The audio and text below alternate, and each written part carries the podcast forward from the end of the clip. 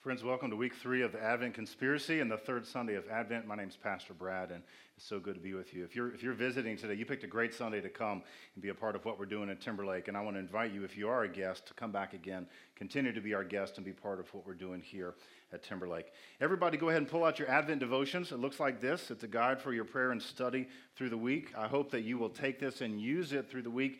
There are scripture readings uh, there are suggestions for conversation with your family. These are designed to be simple enough so the kids in your house can lead it. Uh, it's designed to be meaningful enough so that everybody who follows Jesus can find something good in here. So please, please use that. We're going to read this morning from uh, the Gospel of John, and we're going to read verses 1 through 4 and 10 through 14. So if you have your Bible, follow along, or if not, it'll be on the screen for you as well. This is from the first chapter of the Gospel of John. In the beginning was the Word, and the Word was with God, and the Word was God. He was in the beginning with God. All things came into being through him, and without him, not one thing came into being. What has come into being in him was life, and the life was the light of all people. He was in the world, and the world came into being through him, yet the world did not know him. He came to what was his own, and his own people did not accept him. But to all who received him, who believed in his name, he gave power to become children of God, who were born not of blood, or of the will of the flesh, or of the will of man, but of God. And the Word became flesh and lived among us, and we have seen his glory, the glory as of a Father's only Son, full of grace and truth. Let God's people say, Amen. Amen. So, friends, I'm inviting you to join me in a conspiracy I'm inviting you to join me in a different way of doing Christmas, with the hope being that we would actually be different as a result of the way that we celebrate this holiday. Because uh, let's be honest, Christmas as usual isn't working the way that we had hoped. And I don't know about you, you ever had that feeling after all the gifts are unwrapped and all the parties are done, and you sit back and you finally take a moment to breathe and you say, is that it? I mean, is, is that all there is to it? Because I was really hoping for this incredible high, and it was, it was okay. It was nice. It was good to see my family. But I wonder, is there something more to it than just that? That's what we're talking about today. And I feel like all of us have had this experience in one way or another. You know, we pray for peace, but then in December, it seems like we run around like crazy people, right? And our lives don't really reflect the peace that we are hoping for. Or, uh, you know, we fill our houses up with stuff, but on the inside, we're left feeling empty. Or we watch our kids and our grandkids open present after present after present. And at first, it's like, oh, this is amazing. But pretty quick, that turns into, hey, what do you got for me next? What's the next thing? Can I open? Is there another gift I can open? And it goes on and on and on. So this year, I'm inviting you to join me in this conspiracy, this Advent conspiracy, to worship fully, to spend less, to love all, and today's focus, to give more. To give more, except not to give more presents, not to give more stuff, but to give more in, in other ways, in more meaningful ways. I wonder if we might give more of ourselves.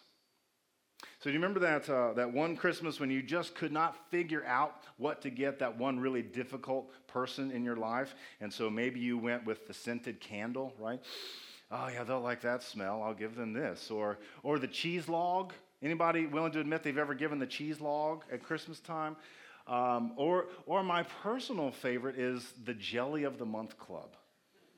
Clark, that's the gift that keeps on giving the whole year. That it is, Edward. Okay. Anybody else watch Christmas Vacation? Am I the only one who watches that movie every year? Oh, thank God you're here. Okay, good. I thought that joke was going to bomb this morning. Okay. So, yeah, we, we've, we've done that, right? But what if instead of giving more presents, we, we gave more of ourselves? We gave more of ourselves. You see, this is the way that God relates with us, right? So, when Jesus was born as a baby in Bethlehem, he didn't show up with something to give us, right? Jesus is himself the gift. And in Jesus' ministry, he didn't say, Hey, I'll show you the way. No, he said, I am the way. He said, I am the way and the truth and the life. That's what it looks like to give more of ourselves. A couple years ago, my family uh, was at the beach. We love to go to the beach in the summer. And my son Luke uh, was six years old at the time, so it was two years ago.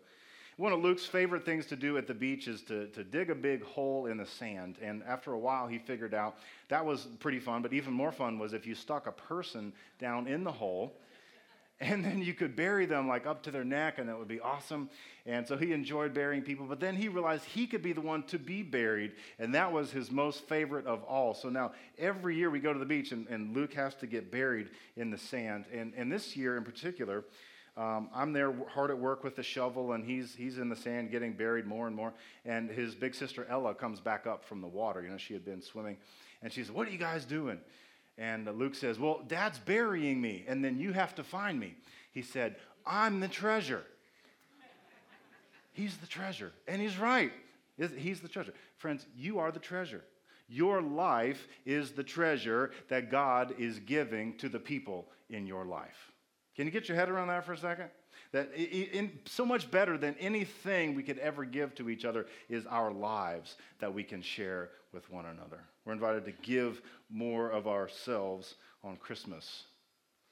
Let's look at what that looks like in the scripture. In Philippians 2, this is what Paul says about how God did this for us.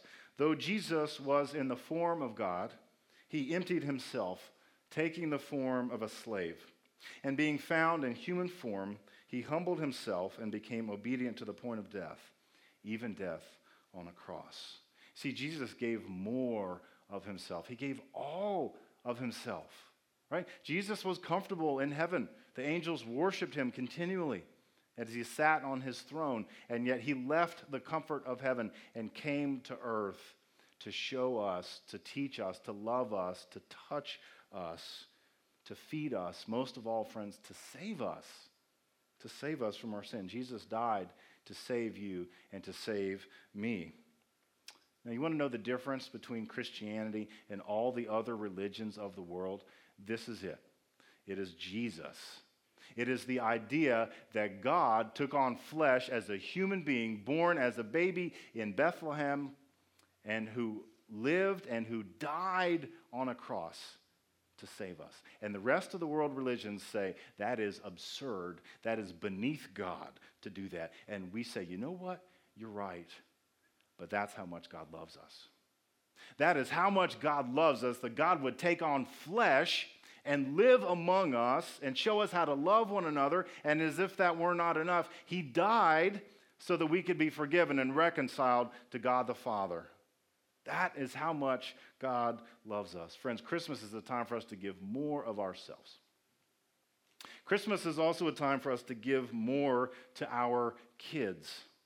Time for us to give more to our kids. You know what I hear all the time? Oh, Pastor, you know I love Christmas because Christmas is really all about the kids. It's all about the kids. Is it really, though? Is it really? I, am going to step on your toes this morning, I think. Uh, so I'll just go ahead and put it out there. You might, you might not like this message very much. Uh, you know, I, I get it, right? Seeing the kids' faces light up on Christmas morning is special, isn't it? It is awesome. It, it fills you, it gives you that warm, fuzzy feeling, and it, it is really neat. And, but here's the question How long does that enthusiasm last? Like an hour or a day, probably, or if you're really lucky, it lasts for a week. And then what? It's like, uh, Dad, I'm bored. You know, I've got nothing. Dad, there is nothing to do. I'm not going to say who, but those words have been spoken in my house just in the last week. Dad, there is nothing to do. Right? Because the material stuff, it doesn't sustain, it doesn't, it doesn't last. I want to suggest something to you that, that might get a preacher tarred and feathered, uh, and, and, that is that uh, Christmas, what if it's not really about the children? What if it is about the child, the Christ child? What if, what if it's really not about my kids and your kids and our grandkids? What if it's about Jesus? And what would it look like, do you think, for us to make it about Jesus and about his birthday. Did you notice my, my sweater? Someone told me it's ugly sweater day. I didn't realize that. But I wore this anyway, and it says, Go Jesus, it's your birthday. Christmas is Jesus' birthday. Uh, what would it take for us to get there to, to celebrate that? I want to acknowledge that when it comes to this Advent conspiracy, it's, it's these kind of middle two weeks that um, are, are, a little tricky because you know you hear worship fully and you say yes i'm in and we hear we should love everyone and say okay i'm on board i'm, I'm going to do it and then we hear okay we're going to spend less on our kids and we're going to give more to other people and we say whoa, whoa, whoa, whoa wait a minute now now you're messing with my Christmas. That, that's how I show love. That, that's how I get in the spirit. I love to, to shop and I love to wrap and I love to give gifts. Friends, I'm with you. Gifts are wonderful. Gifts are wonderful. I love to give gifts. I love to get gifts. But I want us to acknowledge this morning that it's complicated. That gift giving is complicated, not least because we live in a consumer culture, and not least because we are complicated people. So uh, think about this with me for a moment. When we give gifts, let's acknowledge it's not always just pure altruism, is it? We have other mitigating factors that are at work. So I think for some of us, it's a, it's a question of achievement and of pride, right? So some of us grew up in households where there just weren't a lot of Christmas gifts because mom and dad couldn't afford it. And some of us grew up in households where, you know, money was tight. And so now that we have improved our financial situation, some of us, we've said, wow, I could give more to my kids than what I got when I was young. And I want them to have a better life than I had. And that makes total sense, right? And yet, so our, our altruism of giving gets mixed up and kind of complicated with our sense of achievement and of growth and of, and of needing to, to feel good about what we can provide for our kids. Or uh, sometimes I think our gift giving is complicated by guilt. Uh, tell me if this has ever happened to you. Around this time of year, someone you know a little bit, not a good friend, but an acquaintance, gives you something, a gift, unexpectedly. Has ever happened to you? And the first thing that you think I'm to I'm to make a wager here. I'm to guess that the first thing you think is not, oh, wow, what a blessing. I cannot believe they, they thought of me. That's so generous. The first thing that you think is, oh, shoot, now I have to get her something right? Anybody willing to be honest and say that's happened to you? Okay, awesome. A few honest people. Yeah, right. So, so guilt gets all mixed in with our gift giving, right? Because we say, well, they gave me something. I should probably give them, them something. Or with our kids, we say, well, you know, last year was pretty lean. I didn't have much to give, but this year I can do better. So I'm kind of making up for last year by giving more this year. And so, so our, our gift giving is complicated by all of these other factors. And I'm concerned, friends, that our gift giving outcomes may not be the ones that we intended. You know, what if we shower our kids with gifts hoping that they'll be more generous when it turns out they're actually more greedy? Have you thought about that? Or, or what if all the stuff under the tree doesn't uh, help them to uh, give more, but actually helps them to expect more? Or, or what if the more stuff that we give uh, actually lowers their sense of gratitude and increases their sense of entitlement? Now, maybe this is just my household, and I hope I'm wrong, but my sense is that we run this risk with our kids uh, of not helping them to appreciate what is good and right in the world and what it looks like to have and what it looks like to have not, because they just have so much, and, and our lives are overflowing with these material blessings that we, we sometimes miss, that not everybody lives the way that we live. Christmas is an opportunity for us to give more to our kids than just presents. You know, seeing their face on Christmas morning and the way they light up and get excited, that's, that's great, right? You know what's even better than that? Is seeing your child have a spiritual awakening, seeing your child have an encounter with the living God, hearing your child come home and tell you, uh, I have experienced the love of God today. I am confessing Jesus as my Savior. That is so much better than a million gifts under a million Christmas trees. I'm not saying those two things are mutually exclusive, but perhaps there is a way for us to celebrate Christmas that really helps our kids to get it that Christmas is not about them, but it is about Jesus. You know, the other week I had this amazing opportunity to participate in Career Day at my kids' school. How many of you have ever gone to Career Day and told the kids about what you do for a living? So there were nurses there, there was an optometrist, there was an animal control officer. Um, there was a guy, uh, there was a guy, I think he was a loss prevention officer, but the kids were convinced that he was a secret spy, which is cool, except like they visited the spy bef- right before they visited me. And that was a horrible time slot. You know, if you got to follow somebody, don't follow the spy. You know, so I was, my expectations were pretty low when they told me that. Um, but you know, an amazing thing happened. When they came in the room and I asked them what they want to be when they grow up, and they went around the room and talked about that. And then I asked them to tell me, you know, what does a pastor do? And they were able to name a number of things that I get to do on a daily basis with you. And, and it's amazing thing happened. The room came alive the kids just came alive. And, and we did this really fun thing. We had them come up one at a time and play pastor. And so Pastor Parker was there and, and Pastor Megan, and, and they had a teddy bear that I brought, and they baptized the teddy bear. And, and then they, they came up to the microphone that I had, and they gave a sermon, right? They gave the good news. And the room was just full of energy. One of the kids prayed for all of her classmates. I mean, this was not just a pretend prayer. I mean, this was real prayer happening in the classroom as the kids were experiencing the love of Jesus Christ and sharing it with one another. And you know what I realized in that moment? These kids don't need more stuff. You know what they need? They need more Jesus. They need more Jesus. They need some people in their life who will love them and nurture them, who will open the scriptures with them and teach them about God's word, who will show them what it means to be a disciple of Jesus Christ. They need more Jesus. The energy in that room, what was their hunger, saying, oh, I, I need this. I long for this. Please share the good news about how God loves me. They want it. They want it. They need it, friends.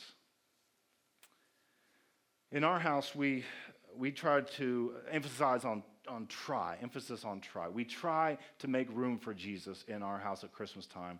Uh, and one of the ways that we do that is setting some limits on what we give to the kids. Um, I learned this from a friend. This is not something I made up, but, but we like it and it, it resonates with us. And so we, we try to give four gifts uh, something they want, something they need, something to wear, and something to read. Anybody heard that before or practiced that? A few of you, yeah. It really has kind of transformed the way we give gifts with our kids at Christmas. Um, and, and, then we do uh, often a big gift on top of that that is a, like a trip or a vacation or an experience, something we'll, we would do together. Now, don't tell the kids, we'll probably do that thing anyway, but we call it a Christmas gift. So then they're like, oh, Christmas is awesome, right? Um, if you tell my kids, I'm going to be seriously mad about that. They're not in here, are they? Okay. so something they want, something they need, something to wear, something to read. Uh, and then, you know, this becomes an opportunity for us to have a conversation with them and say, hey, you know, you know how we pretty much have everything that we need and we've got lots of water to drink and the house is always warm in the winter and cool in the summer. And, and, and do you know that there's people in the world who don't have those kind of things? And you know what I've found? The kids, when I talk to them about these things, they get it. They understand it so much better than I might have given them credit for. They understand that if, if I have something and if I have more than I need, I could share that with someone else who doesn't have enough, and then we could both have what we need, and they could be blessed, and I could be blessed. And in my experience, I don't know about you, but in my experience, the children of this church are some of the most generous among us. They are willing to share, they are willing to give, especially when they understand the need. So for me, this is not only a way to kind of limit the Christmas giving, but it's an opportunity to have a conversation with our children and grandchildren and say, hey, let's talk about what Christmas is really all about and what would it look like for us to bless people who uh, don't have the kind of things that we have. So, this brings me to the third idea I want to share with you that we might give more to people in need.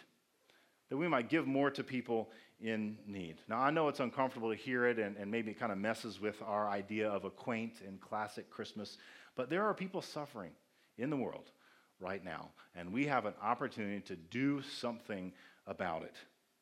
And this is why we're giving our Christmas Eve offering to the church in Puerto Rico.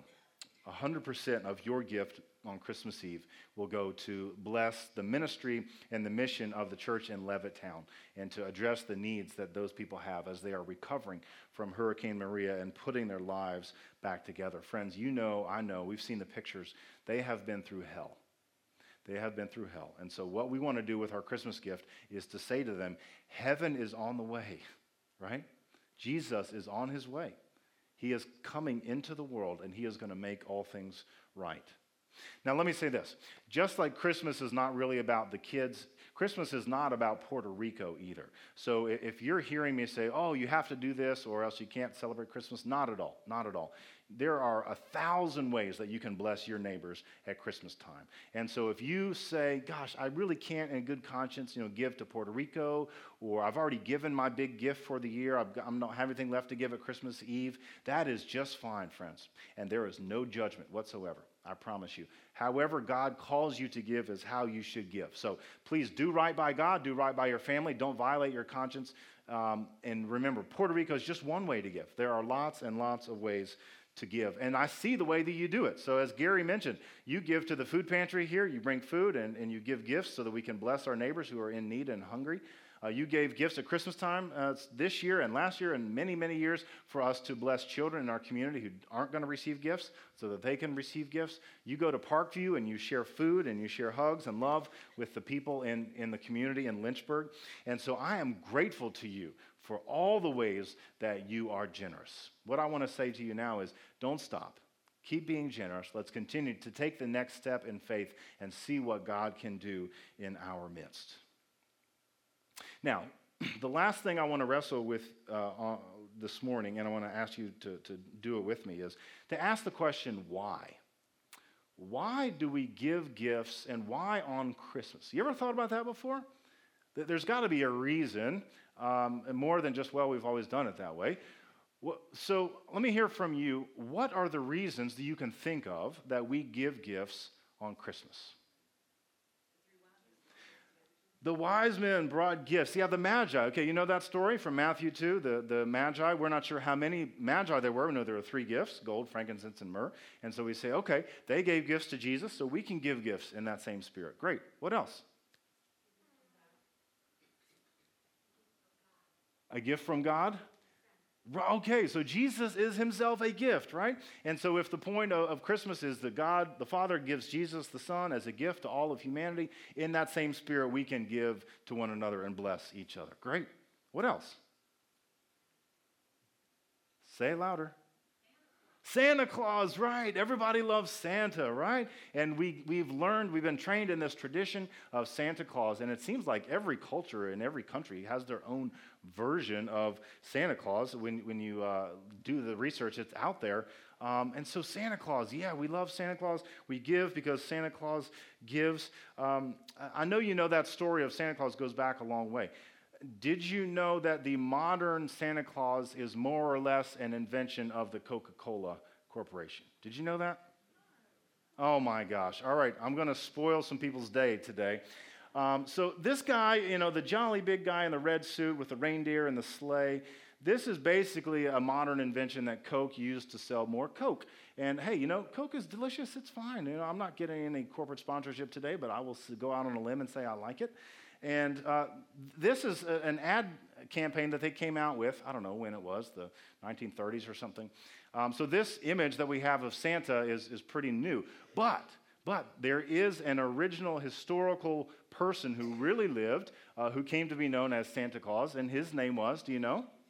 Saint Nick, right? Saint Nicholas. Nicholas was a man who lived in what is now modern day Turkey, and he was a beloved person in his community because he would go around and give gifts to the children in his community, and it became part of the tradition of that community and then many, many other communities because he gave gifts to children, and then other people did too. Now, here's the thing Nicholas became a saint because of his compassion and his generosity, but not because he gave dozens of gifts to the kids who already had everything, right?